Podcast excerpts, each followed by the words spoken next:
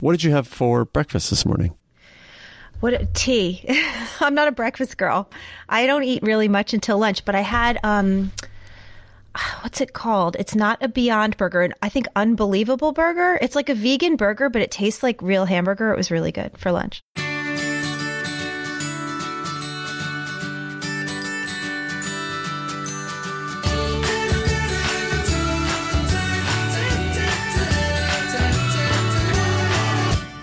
Hi, I'm Tim.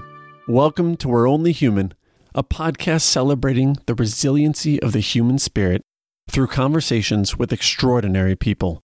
We are here to learn the skills we can use to intentionally create the life we want to live.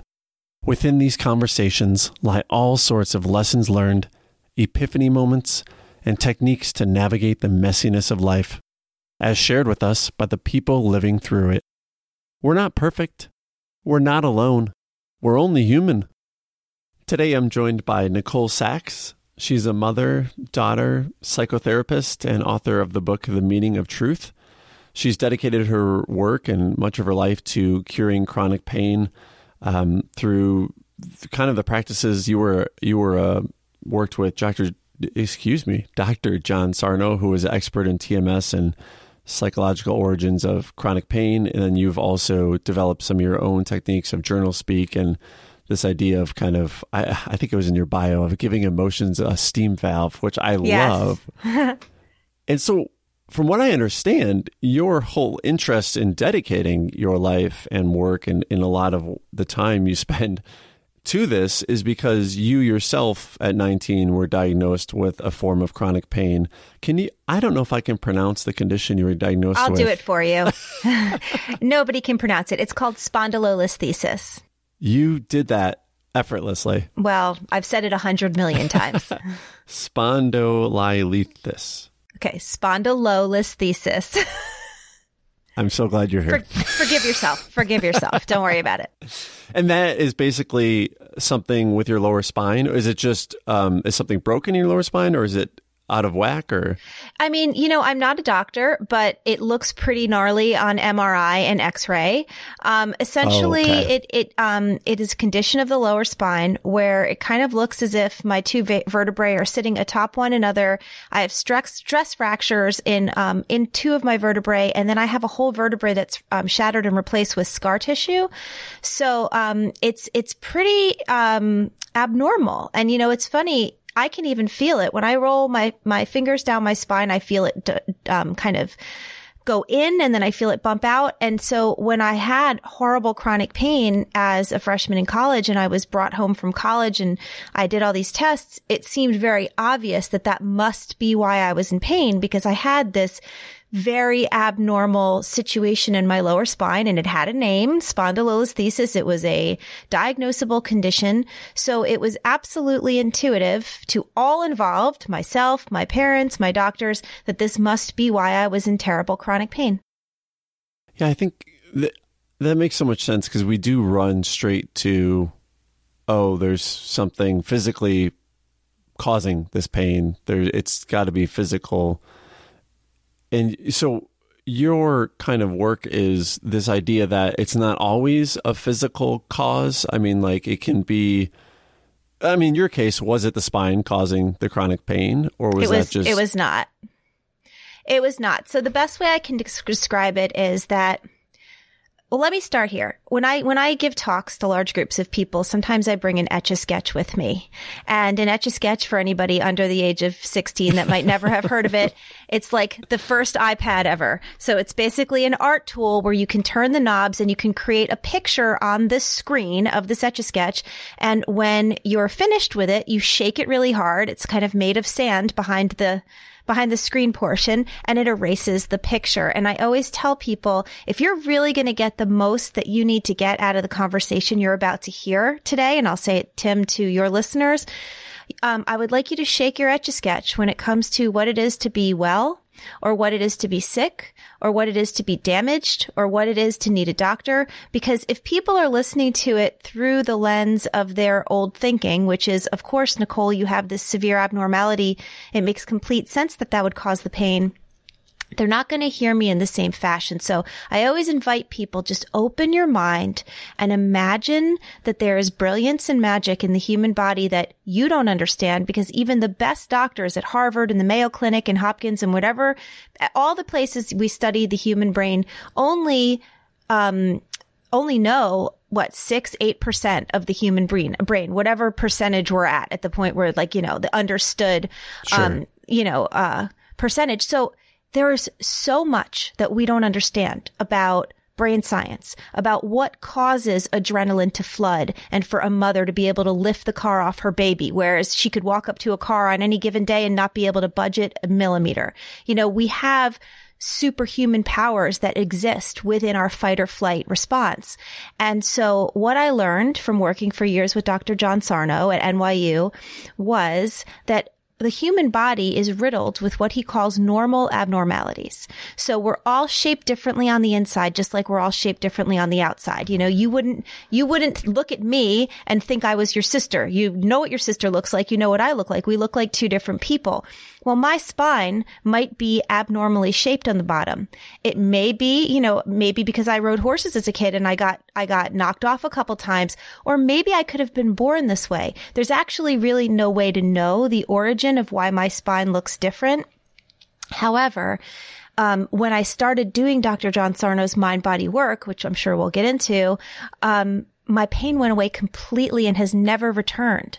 So I'm 48 years old and I defied every single odd that was given to me. I was told I wasn't going to be able to play sports or travel or sleep in certain positions or carry biological children. And I have three children and gave birth to them after exercising until the day they were born. I have, I'm a, I'm a cyclist. I'm a rollerblader. I hike. I've traveled the world. I have literally no chronic pain, but my MRI looks exactly the same. So it's, it's really about understanding that there are so many reasons why our bodies hurt. And then there's just as many conditions that don't have an origin that then do. Like, for example, migraines. You could go, you could have horrible migraines, debilitating. You can't see properly. It's affecting your, you know, you're throwing up. It's affecting your balance. They can take a brain scan and it's totally normal. So there's many conditions that I treat that don't have an obvious origin. And then there's many where people do have a bulging disc or do have a, a spondylolisthesis or do have a, um, a bone on bone, you know, problems with arthritis. But when they do my work, which is an evolution of Dr. Sarno's work, they are literally pain free and it never comes back. And so it's really the question I ask people once I tell them to shake their etch a sketches. What are you willing to be curious about if you no longer want to suffer? And we start there. First of all, I love how you describe the Etch a Sketch as an iPad. uh, the original. I, yeah, I've, the original iPad. I've never heard that description, and now I'm going to use it. But I also love how you invite us all to shake our Etch a Sketch. I'm wondering for you, at what point did you shake your Etch a Sketch? Because I'm guessing when you first started experiencing this chronic pain, you might not have had, you know, a refreshed view of anything yet. Did did that True. come through your experience trying to figure out what was going on, you know, freshman in college? Um, you know, it's it's a great question, and the answer is desperation leads to surrender and surrender leads to truth. And I will tell you, it's getting a little, I'm, the bottom is raising a little bit now because I've, I've been in practice for, you know, two decades. But when I first started this work, I only got the lowest bottom cases. They had to crawl through my office door. They already had four failed surgeries and they'd already been addicted to pain meds and had to go through recovery. I mean, the lowest bottoms because nobody would try mind body work until they were so desperate. They were on their knees. They were begging God for help and anything. They would do anything. That's called desperation. Desperation leads to surrender and surrender leads to infinite possibilities. And so for me, it was like that. I refused to believe that I was going to be a person who couldn't have a biological child. I refused to believe that I wasn't going to travel and exercise and play sports and do everything. I was 19. So there was something that yeah. kind of, you know, it's, it's almost a spiritual answer, which is I don't know why. I don't know why all of a sudden I turned around and I said, The medical model is telling me that I need spinal fusion surgery, which at the time, you have to realize we're talking about 1991, would have mean I would be six weeks in a body cast and all sorts of decreased mobility for life with a fused spine, which by the way, now in retrospect, I know after working with thousands of people, 99% of spinal back surgery does not cure pain. And so, and, and doctors know this and they're very well meaning, but it's, it's got an incredibly low success rate in terms of pain cessation, um, regardless of what is changed structurally. And so I just, I looked the, I, I wanted, I wanted something more. I looked the other way. I looked out into the infinite possibilities of the universe and I found Dr. John Sarno and it changed my life. It sounds to me like it was almost also a refusal to accept a life that you didn't want to have. Right. Like you had That's a vision right. for this life where you could do all those things and damn, you were going to find a way to get there. Amen. So how did you cross paths with, with Dr. John Sarno and then to the point where you're working with him? Uh, it's a great story. It's a fun story. I was in graduate school. So I first got this diagnosis in undergrad.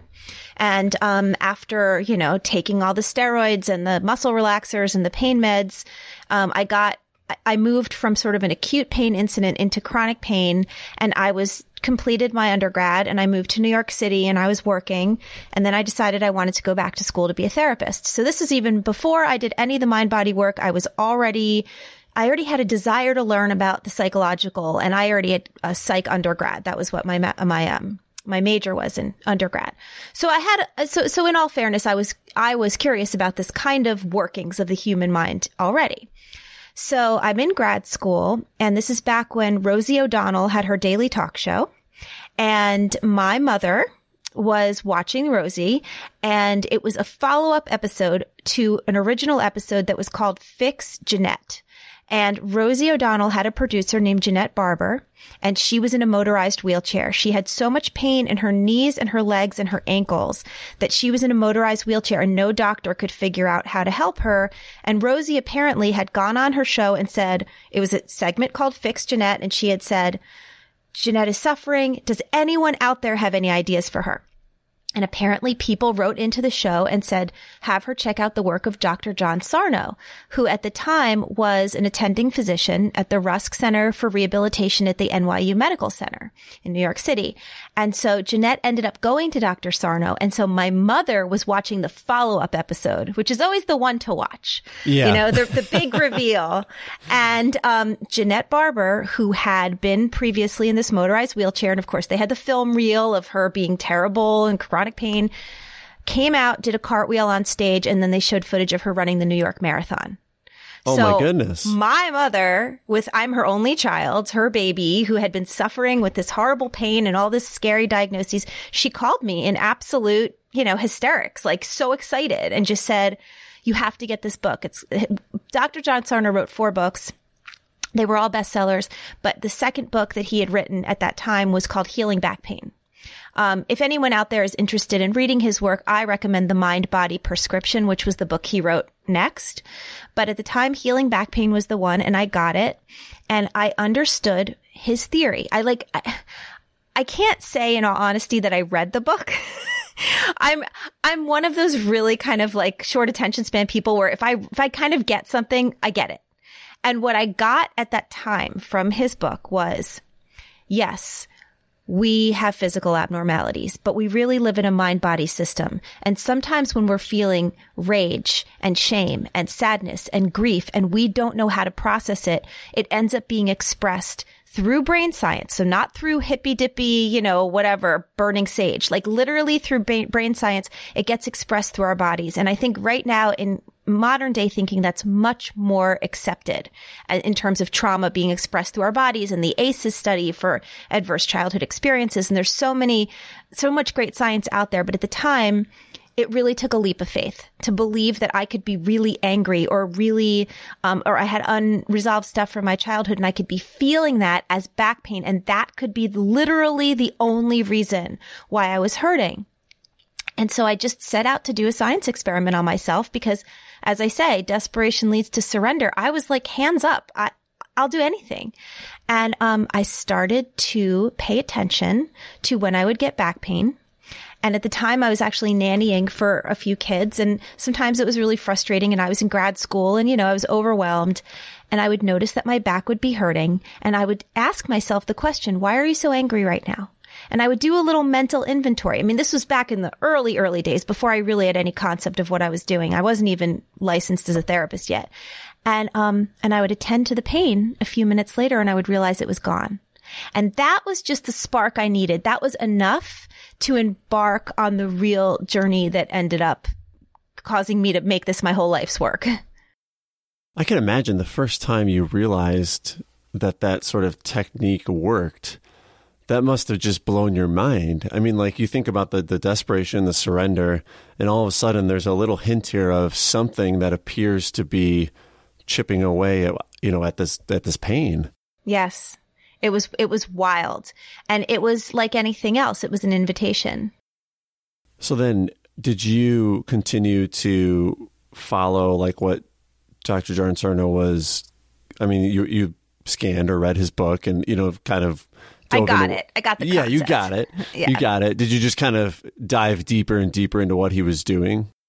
I did not. So this is, and this is another reason why I'm really honest about my story because I help people. Like I said, I work with people. I don't actually, by the way, I don't see patients anymore. A lot of people, every time I appear on anything, I get all these emails like that they want to work with me because people are desperate and they want help. I don't see private patients anymore, but I do teach retreats and I do, you know, once COVID is cleared up, I do travel and I speak and I do a lot of, um, I share a lot and I teach a lot. But, um, so anyway, I tell the story and I'm honest about it because recovery is not a straight line. And there is no one and done because what this work is inviting you to realize is that we live in a mind body system. Sometimes we feel things in our hearts so like you feel sad one day or you're irritable one day or you feel like weird and tender and you kind of feel like embarrassed about stuff. That's, that's the way you feel things in your hearts. And sometimes you feel things in your body. You have a headache, you have a backache, you get a stomach thing, you break out in hives, you feel anxious. Okay. So there's, there's lots of ways to feel things and they are literally interchangeable. So you can feel anger in your back and you can feel a breakup with your boyfriend or girlfriend in your stomach. And most people know that, but it's really hard for them to connect the dots when something becomes chronic because chronic pain is not an epidemic of pain. It's an epidemic of fear. And when we start getting scared that something's really wrong with us and our life is going to be limited and we add meaning to that fear, we get ourselves in this entrenched predicament where we feel like there's no way to get out of it. And that's when the fear, that's when people are, are, are super, super um, stuck in chronic conditions. And I, I work with them a lot. So what happened to me is that I got this concept from the, basically reading the back cover and the first few pages of the book. I was just like, Oh, I get it. And then I started doing that for myself, kind of taking inventory mentally, but I never really did the work. I never really sat down and took a look at my whole life and my triggers and things that I teach people to do. So I, um, I had that natural denial of youth. You know, I was only in my twenties and I got married and I had two kids. And like I said, I exercised until the day they were born. And I was like, I'm done, you know, wipe my hands of it. I'm, that was, that was then. This is now. No more chronic pain. And when my son Oliver was 10 months old, he's actually going to be 16 in a couple weeks. So this was quite a while ago. Um, he was toddling around on our back deck and I wanted him, I wanted to bring his little, um, walker from the deck to the driveway, which was only two steps. And instead of taking him out and doing it separately, I just leaned right over it and I picked it up, which by the way, would not be a problem normally, but at, now I realize at the time probably my stress levels were up to here and I was primed for some level of a mind body issue. And, um, it felt like there was a hot knife dragging through my back. It was searing pain. All of my Sarno work went out the window and I said, Oh, well, I've done it now. I was stupid. I had these babies and I've destroyed my body and I've ruined my life. And that sent me into a year of terrible chronic pain where I was so depressed. I was so anxious. I got everything. I had electric stim treatments. I had three days a week of physical therapy. I was on opioids. I was on muscle relaxers. I was on steroids. I got therapeutic massages. I got consults from orthopedic surgeons. I did all the things. Okay. And I always tell people this because it is imperative for people to realize that it is the human condition to want to save yourself through the means that you know about, through the ones that make you comfortable, which is Sure. the Western medical model. Like this is what we are used to. And we always go there first. And I do not discredit it at all. There are things that we need. When my kids have strep throat, they get an antibiotic. Like I'm not brewing a witch's brew in my in my kitchen. I'm not one of those. However, when the medical model runs the gamut and it cannot heal you, mind body medicine offers incredible, incredible results and enlightenment. So ending up, what ended up happening was, um, toward the end of this year, my kids are now, you know, let's say one and a half and three and a half. And I'm in this deli. Um, and I write this story in my book. I mean, at, at, length, but I'll say it really quick. I was in this deli and I was trying to pay and my kids were really acting up. They're running around. They're grabbing the gummy, gummy worms and the chocolate covered pretzels and they're, sh- and it's so embarrassing and everything felt so out of control. And I was a young mother and I'm having this horrible back pain and I was trying to pay. And when I finally paid, I took them by the wrists and we started walking to the car and it was a really active parking lot. And we got to the car and I, my back was seized up to such an extent. It was in such spasm. I couldn't get my kids in the car and I couldn't let go of either of their wrists to grab anything to help myself because like my phone or my keys, because, um, if I let go of one of them, they could have gone right out into the parking lot. And I stood there and I put my head on the window of my driver's side of my car and I just sobbed. It was the lowest moment of my life. I, feared for my children. I was an angry mom. I was an impatient mom. And now I was a completely paralyzed mom. And, you know, I don't actually even remember how long I stood there, but the kids just went limp. They just stood there with me. It was really, really sad. And when I got them into the car finally and got them home, I got them to bed and I will never forget this moment. I sat on my bed and I looked out the window into the stars, into the night, and I really surrendered. And I said, I need to figure out what's wrong with me and I will do anything. You know, mess with me, don't mess with my kids. Like I, I need to figure this out. And that's when I went into New York and I actually saw Dr. Sarno. I saw him as a patient for real. Wasn't just reading the back cover of a book. And he explained to me the intricacies of the brain science and the mind body connection and how what he teaches and what I teach is something that most people already believe. For example, if I'm standing in front of a group of, let's say, a thousand people, I can say, how many people have ever had a stressful day and at the end of the day they had a headache? And every hand in the room goes up. Sure, very common. Of course. How many people have ever gotten a phone call, maybe a little too late at night, and you see it's your mother and your stomach goes sick? Everybody's hand goes up, right? Like if you think something could be wrong, you feel it in your stomach. If you're long, stressful day, you might feel it in your head. You know, who's ever heard of a comedian right before he's going to go on stage and he goes to the bathroom to throw up? It is a physical reaction from an emotional stimuli. That's all it is. So most people believe that already, hands down. But when something becomes chronic, like chronic migraine instead of the headache, chronic back pain, chronic irritable bowel disease instead of just a quick sick stomach, you know, chronic skin conditions except for breaking out into hives just when you're nervous, like as soon as it gets chronic, like I said, it becomes an epidemic of fear and meaning. And then we seek outside treatments rather than knowing it's the same answer, taking care of what's going on inside our hearts, minds, and bodies. So Dr. Sarno really explained that to me. And then he explained to me that you really need to get out from under your repressed emotions because we all have them. By necessity, repression is a defense mechanism that keeps us safe. We can't possibly, as human beings, feel every single thing that makes us feel something. We'd be paralyzed. We would not be able to live our lives. There's too many things. We're soft and chewy. There's too many things that make us sad or insulted or angry or resentful or defensive. There's so many things that a lot of them just have to be shoved down in order to live.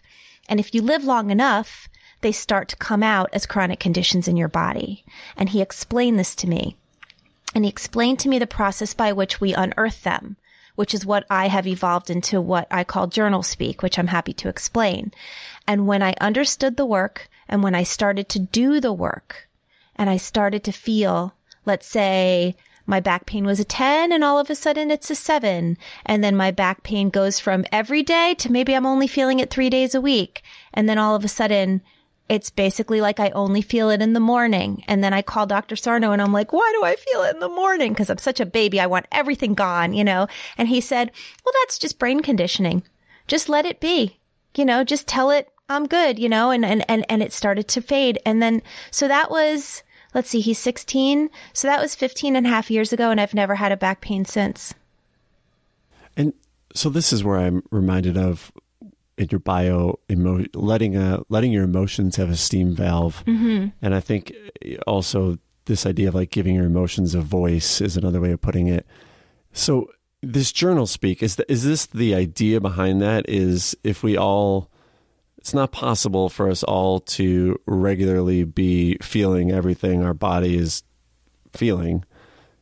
So using journal speak and i would love to hear more about like the technique there but using journal speak we are kind of letting those emotions be felt or are we just kind of like getting them out whether they're felt or not? Like just there's not enough room in here. Let's let's kind of empty the tank a little bit. You know it's a good question. Kind of both because one of the things i hear a lot from people is I don't feel deep emotion during every journal speak session, or sometimes I cry and then sometimes I feel totally numb. It doesn't matter.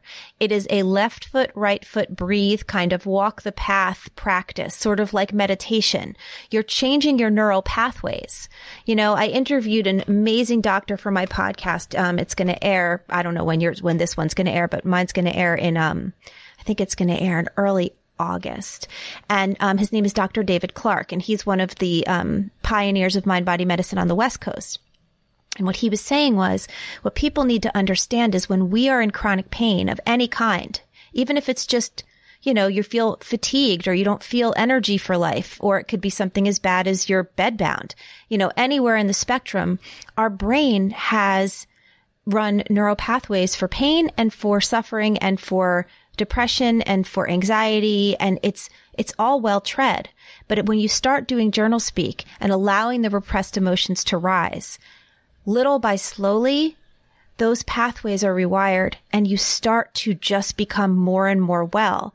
And another thing that's important to realize and I know this is a lot for people to take in, especially if they have never heard of this. So just do know, and I'm sure Tim, you'll announce it. I have tons of online resources and many of them are free for people to really understand the nuts and bolts of what I'm saying.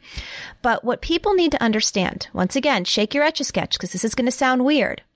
But your brain and your nervous system perceive your repressed emotions as a greater predator than your physical pain. Your physical pain is a safer space because the world is a big bad place. And when you were a kid and you were in third grade and there was that bully that made you feel like you were a piece of crap and you go to work and you have this boss and there's just a little bit of an energy of him that makes you feel the same, you are triggered into these old feelings all the time. You might not even know it. And your brain and your nervous system have one role, which is to protect you and keep you safe. That's why the most hardwired experiences are the, those that cause us fear and trauma. That's why we remember the bad things very clearly. And there could be a hundred just pleasant days that you'll never remember from when you were 10 because that's what happens in our nervous system. It seeks to protect us. You have to remember the bad so you don't do it again or you don't get yourself into that situation again. It's adaptive. It's biology. And so your repressed emotions are perceived as a greater predator and, and your nervous system will protect against the predator. So let's say the outside big bad world is triggering you too much because you haven't taken a systematic look at your triggers, at your childhood, or at your personality characteristics that cause you to be, let's say, a perfectionist or a goodist or codependent or what have you. A migraine is a super safe space. Go lay down, turn off the lights, cancel your plans. You're safe now. Now, I like to call that safe in the unsafest way because it's a shitty life, but it actually is a perception of your system as a safer space. It's an amazing way to look at it. Is there an expiration date for repressed emotions? I mean, let's say you had something early on in your life and it's been 20 years. Is that can that affect you less nowadays or is your body always going to respond in a way of like when you're triggered by the big bad world, it feels like it is 20 years ago at that very moment it all occurred? The answer to that question is the most beautiful part of all of this. Childhood is timeless until you feel through it, but once you feel through it, it is gone. It, the empowerment I see in people is stunning. You know, I often say that pain in this process is the biggest, littlest part. Pain of whatever pain or symptom or condition, because I treat tons of different things, not just back pain, back pain, stomach issues, skin issues, pelvic pain, um, stomach stuff of all, did I say stomach? Um, different alopecia. Like there's all different things that people mm-hmm. have, you know, as manifestations. Having said that, when you go back and do this work, the pain becomes the biggest, littlest part because it's the invitation, but it brings you to the precipice of the truths that have been awaiting your acknowledgement and once you feel into them, they are healed. And so I regularly hear people say, thank God for the pain. I can't believe I'm saying this, but look at my life. Look at the way I'm able to connect. Look at the way I'm able to love. Look at the way I'm able to parent or to work or to be with a partner. Like it's incredible. It truly is. It's so counterintuitive to think, thank you for the pain or it is. I'm glad yeah. it's here. It, it seems so against like our biological wiring. Well, because, you know, I don't think as humans we are um, trained, for lack of a better word, to want the level of self actualization that is available. I think that we're all trying to get through the day and I get it. I mean, I'm a mother of five. I have three biological kids and two step kids. I have a 12 year old and four teenagers. I mean, this is not, life is not a cakewalk, uh, but I, I love it. I love it because I am not First of all, I'm not parenting them through the lens of my own damage because I've gone back and done the work and I know how my father treated me and how it made me feel. And I know how my parents' divorce affected me and our issues with money. And I know who I am in this incredibly gentle, compassionate way through doing this work. But because I had pain, had I not had pain, I never would have done this hard work. Who wants to do it? It's a drag. But once you do it, you really awaken to the fact that you have been in this jail and it's a jail of your own making, but it's not your fault. This is, there's no fault here. And there's also no imagination here, meaning you are not imagining your pain. You know, the tagline on my website is the pain is not in your head, but the solution is not in your body. And when people realize that your diagnosis is your diagnosis, it is real. You have migraines. You have fibromyalgia. It is real. You feel the pain as if someone were stabbing you with a knife. But the solution is never going to come from altering your physical body, either with surgery or medication. The solution must come from bringing your nervous system from fight or flight to rest and repair. And we do that through allowing the repressed emotions to rise so that the nervous system is no longer triggered into thinking it needs to defend against this predator of the bully in third grade being similar to your boss. Does that make sense? Because I talk about this so much, I don't know how it sounds when people hear it. I was just going to say that makes complete sense. The way you just phrased it, I mean, to me, it's clear as day. And then you wonder, well, why have I not figured this out already. Like, why haven't I done this already? But what you just said earlier of we aren't trained for kind of the self awareness that I think so many of us actually need to to make it through life. Uh, yeah. I mean, myself, it's something I've only really figured out in the past probably two years at most, and all of a sudden, you you mentioned earlier about like being able to, or just this concept of bringing those repressed emotions. I think about like crying, right? Like I never yeah. cried in my life. I've cried more in like the past two years because of emotions running through me and then like the tears are coming from that than I ever have. And I, you know, I think to myself, why, you know, what change? And it's so much of that. I don't, I haven't done journal speak or anything, but I think there's something there of like, somehow I've allowed it to like come out. Whereas before mm-hmm. I was maybe I was aware of it. I don't think I was even aware, and I was just not willing to even think about it. You know, it, it was the one I was pushing down. But I, how, how do we, how do we increase that self awareness? Like, how do we get to the point? Is it just you know through practices like your journal speak of? Because I know that the idea there is like every day you are doing this to really drive it home. Is that enough, or are there other ways to to Yeah. bring up the self awareness? Well, let's talk about let's talk about journal speak a little bit um, more in more detail because I think that um, that will help people understand what I'm saying. So, I do believe that, and this is like something I say a lot that I think is really important for people to hear. Life is a behavior modification program. You cannot think your way into better feelings. You must act your way. Like and that. the sooner we get that, the sooner we start to heal. Because I know that I have done this a million times. And I'm sure you have too. Laid in bed and thought and thought and thought and thought and thought about how you'd like to feel better and how everything is bad and how, and you don't feel any better. In fact, you probably feel worse and nothing changes. But if you get up, you make your bed, you take a walk in nature, something has changed. You know, move a muscle, change a thought. And so the practice of journal speak, which I'll explain, is incredibly helpful and healing. So if you do it, what you do is you open up this invitation to start feeling into things and then it can take you on a journey. I mean, I, I never used to meditate. And ever since I started my journal speak practice, and of course, you know, I mean, that's old, old news for me because I've been doing it for many, many years. I became a real solid meditator and it has changed my life tremendously. And that's something that I never would have thought I did. But because I feel my feelings so deeply, I'm able to open myself to what's next. So if people or if this is connecting with people, the concept of journal speak, I'll explain it briefly. And as I said, I have tons of free resources. Um, it's you make three lists and the three lists are under the following categories, childhood, or you could also call that past stressors, daily stressors, and your personality. So childhood is and it's an exhaustive list and it's a bulleted list and it doesn't have to mean anything to anyone but you. Childhood is, um, anything that you remember that happened that was upsetting. So it could be details like the bully in the playground, or it could be my parents' divorce, or it could be my mom, my dad. Those would be two people on the list. Maybe if you had siblings, the concept of money was big for me. The concept of moving was big for me because we moved several times when I was little.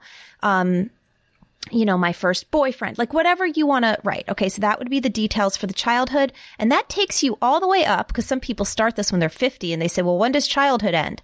And I say, well, childhood ends any time where what you're talking about no longer affects you day to day.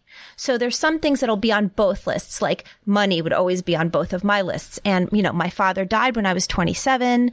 Um, so, you know, he, currently wouldn't be on my list, but you know, dealing with his death would be mm-hmm. daily life. Um, your boss, your job, your partner, your kids, your, you know, your dog. I mean, anything that could be stressing you out in daily life goes on the daily life list. And it could always also be, you know, that time last week when Jim was an asshole. You know, like it, all it has to do is call into mind something that, that weighs on your mind. And then personality list is a bit shorter, but it's qualities of your personality that lead you to always judge yourself. Perfectionism. You want to be seen as a good person. You know, you're not okay unless everybody else is okay. You know, you get defensive all the time. Whatever it is, you tell the truth. Nobody's seeing these lists but you. And you bullet out these lists and then every day journal speak is a 30 minute practice. That's it. I'm only asking for 30 minutes of your day. It will change your life. You pick something on your list, you put it at the top of either a piece of paper or of a, a, you know, an empty document on your computer, and you put your timer for 20 minutes on your phone. You turn it over so you're not watching it click away, and you write for 20 minutes the most unfiltered, unapologetic, inappropriate, impolite, truth telling, steam valve inviting situation. You just tell the effing truth like, you know, I, I, I do a lot of swearing, as you might be able to tell. Um, and it, and you just, you, you rage or you cry, or even if you, if you feel so apathetic, then right, I don't care, I don't care, I don't care, I don't care what you do. But for those 20 minutes, you give that situation a voice because there is a little kid in there even if you were 20, that's a 20 year old kid. Like it's, it doesn't matter. There's someone you left behind that is in you that needs to speak. And so you do that for 20 minutes. And like I said, there's plenty of places to find out the details of this more in terms of what I offer. And then when it is over, you throw it away. If you have a piece of paper, I want you to rip it up into a garbage can where no one's going to see it. If you have a document, you just delete. It is an exercise. As one of my clients says, it's like blowing your nose. There's no reason to keep it. You are literally just getting out what you need to get out And then the last 10 minutes is you just sit for 10 minutes in some version of loving kindness meditation for yourself. It could be guided. It could be singing bowls. It could be silence. It could be chanting. It doesn't matter what it is. But the only thing that's important about the meditation is that you are connecting to the most kindness you can have for yourself because a lot of times in journal speak, you have to say things that you're going to feel bad about you know, I, I had a woman once and her mother was dying and she had to say, I can't wait for her to die. I can't stand this pain for one more day. And she felt so guilty about saying it, but it made her shoulder pain go away. And she realized that she felt like she had the world on her shoulders because she was caring for this ailing mother and it was it was killing her. But to be able to tell the truth and to feel that compassion for yourself like you're just human. Like what's this is the name of your podcast. You know like we're just human. We're just suffering. We're just sweet. We're just trying our best and having that loving compassion for yourself. You know so i always say there's three facets of my work. Believe do the work and patience and kindness for yourself. Believe is take the leap that this can work for you I have a podcast myself. I have, I think it's like, um, I'm up to like 90 something episodes and every other one is a success story of someone who was low, really low, who is completely well. I mean, I have so many stories. I write about them in my book. I talk about them. I have a private community on, on Facebook where people are talking all the time it it really works if you work it. And so that's believe. Do the work is the journal speak practice and patience and kindness for yourself. Don't watch the clock. Don't say why am I not better yet? Flood yourself with the kind of loving compassion you would show to a child you know or an animal you would know, you know, like be kind. We are so unkind to ourselves and it's it's exhausting. It really is. it is. Yeah, I, I've never thought of it as we're unkind to ourselves, but when you phrase it that way, I, I see that so much. Mm-hmm. I, I'm curious about the, the journal speak. When you are doing this for 30 minutes a day, and for 20 minutes of that, you are just completely letting it all out. Are there days, is it acceptable to have days where maybe there's not as much that needs to be let out? Totally. I mean, like I'm I'm guessing that varies, but I, I could I'm I guess what I'm thinking about is if I were to try this, I could see on like day 14 if all of a sudden I felt like there wasn't as much to come out that day, I might get worried and be like, oh no, should I be feeling more? Is it yeah. bad that I don't have anything people, to let out? People ask that a lot. There is no right way to do. The only wrong way to do this is to not do it. Hmm. So if you show up and the whole time you write, I have nothing on my mind. I don't care about this. This is stupid. I feel dumb that I'm here. I don't care. That's fine. That's one day. If the whole day you're like, I just don't feel angry. Can I just write about what I'm grateful for? I have had whole journal speak sessions where I am literally lit up with life. And I'm like, I just need to talk about how fun everything's been. It really doesn't matter. And another thing that people don't realize is that excitement and anxiety are the same exact physical phenomenon in our bodies. So the only way you know if you're excited or anxious about something is the context of the of the of your life. That's the only way and that Wait, is an actual what? medical fact. That's a medical fact. That's like blowing my mind right now. because I feel like it's such a stark contrast in emotion between excitement and anxiety. And emotion it is but in your physical experience of it. Try it next time. Next time you feel so excited about something, so pumped, touch into it and say, what if I was scared of this instead of happy about it? You feel the same.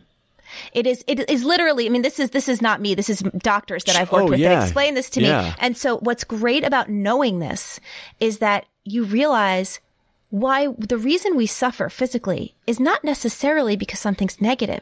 It's because we have big feelings. We have big feelings about things. And sometimes we're just so anxious for something to happen, but it feels like excitement, but we still need to write it out. We still need to get it out because it could be triggering us into some physical symptoms. Oh, I so that's just blowing my mind. I, I get that though. Like after you said that, I could see it's all contextual, really. Yeah, it is. Oh, it's amazing. So you have three children. That has to be the most rewarding. I mean, thinking about your journey and being told so young that because of this chronic pain, you're probably not going to be able to start a family. And then you go down your path and say, well, I'm going to figure this out. And then you have three children. Was that not not like oh this was all worth it, but was that just a milestone of like the strength I must imagine you got from that of I did that I because it's like a physical manifestation. Yes, you weren't feeling the chronic pain anymore, but I was able to do something so physical that they told me I would never be able to do. I mean, give life to another human being. Oh, a hundred percent. My kids, and I know that probably a lot of parents say this and it sounds kind of cliche, but they are my joy, my light, my heart in every single way. My daughter is 17. She's going off to college in the fall. My son is just turning 16 in a couple weeks and he's going into 10th grade. And my little one is 12 and a half and she's going into seventh grade and they are incredible and everything. And I don't, I don't, I can't see any of my life having happened without them. And, and quite frankly, I feel the same way when I hike a mountain or ride my bike. You know, I have a, mm. I have an, um, IGTV series on Instagram called I am evidence. And the whole point of it is my whole entire life is evidence that this work will change yours. That's such a great idea for a series. Thanks. I, I saw, it must have been your 17 year old then, just recently you had a YouTube video of her um, getting accepted to the oh Michigan choice yeah University college. of Michigan uh huh that was Sobbing. such a moving moment yeah oh my gosh thank you that was the best freaking moment ever because I don't know if you realize it watching the video, but I had locked my bedroom door because my two other ones were being so annoying. They were like, check it, check it, check the site. And she was sobbing because she was so anxious to check the site. So I locked them out of the room. And the moment she realized she got in, my, my daughter picked the lock. And no. so if you see you see the little one run in and jump into yes, her arms, yeah. that's because it was just like this very magical moment. It's making so much more sense now because in the video at one point you're like, "Do not open that door." Do not. Yeah, I was like, yeah, yeah. "Well, who's coming in?" And then, like you said, uh, once your daughter realizes she got yeah. the, the other daughter comes up and like hugs her. Yeah. Oh, it makes more sense. Oh, yeah. And I thought well, I also just uh, so loved that you filmed that moment, and, and not just that you got that moment on video, because I imagine she'll love having that, but you could just hear in your voice how happy you were awesome. for, and how excited you were for her, and just how you were so all in with her on that. And I thought that's going to mean so much to her.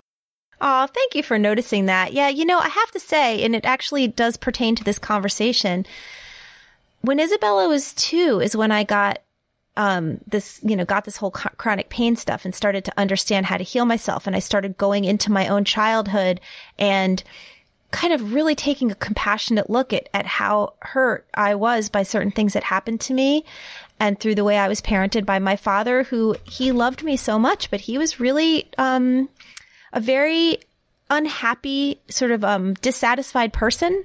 And the way he wanted to love me was to tell me how I could be better all the time. And that for a kid is really hurtful. And I don't know what kind of parent I would have been had I not had the pain, which led me to do the work, which led me to not parent these kids through the lens of my own damage. And when you bring up that moment, the reason I share these like incredible moments with my children is because I have brought them up to totally be in their power, who they are, what they think, what they feel, not what I need them to be. So now as teenagers, when so many kids are shutting their parents out, my kids are inviting me in. And I just, that blessing, I have to say, is probably the biggest blessing I've gotten from doing this work to be able to parent cleanly, that make it about them, not make it about them fulfilling my dreams, because that's what my dad did. And you know, he passed away young. And, and sometimes I wonder if it was because he was so repressed that he, you know, his, his body ended up failing and he died of bacterial meningitis. So, I mean, it's, it's a, it's a disease, obviously, but it's just, you know, for, for, for me, I just believe in whole body health. And I believe that there's so many benefits from knowing your deepest truth and coming into alignment with it. I'm such, you know, I've become such more a believer in just the idea of mind body connection. I've really started to become more in tune with because I like you, I, I think there's something to that. Like the body your physical feelings or you know what you're feeling physically just cannot be this entirely separate system Mm-hmm. You know, so you know, I don't know if your dad, necess- you know, if that was all connected, but I have to believe some part of it, right? Like there's, I do, yeah. Yeah. I do. Like, why was his immune system so low that he got such a bad case of this meningitis that he died overnight? Because he died at 53, literally overnight. oh, I'm so sorry. and it's so young. yeah, it was tragic, and it, he was so young. But you know, I, you know, there's no way to know.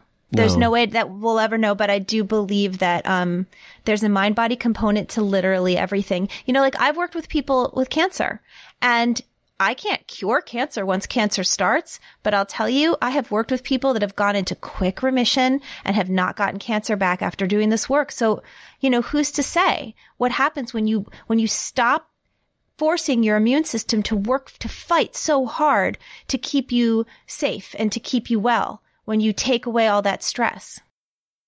It's also, it can't hurt to do the work that you're describing. Of, no, it's so you good for everyone. Connecting the mind to the body, looking at the repressed emotions, and all of this. Like, even at the end of the day, if it doesn't get you 100% of the way there, it's going to make progress and it's not going to make things worse. Like, so it's almost like, why wouldn't you, you know, try, you know, go down this path? And, and I mean, you've helped how many people? Uh, many. I mean, because I have an online course, I have a book. I do online retreats now during COVID, so I, I work with people all over the world. It's it's awesome. That's awesome. Well, Nicole, thank you so much for taking the time today, and I'm so excited to to help you know share what you're doing with with uh, whoever's listening today, and um, I hope I'll, I'll put some of your links in the show notes because I do think uh, you have so many resources, and it's a great way for people to dive in and learn more. Well, thank you so much for having me. It was fun to talk about it. Thanks for listening to We're Only Human.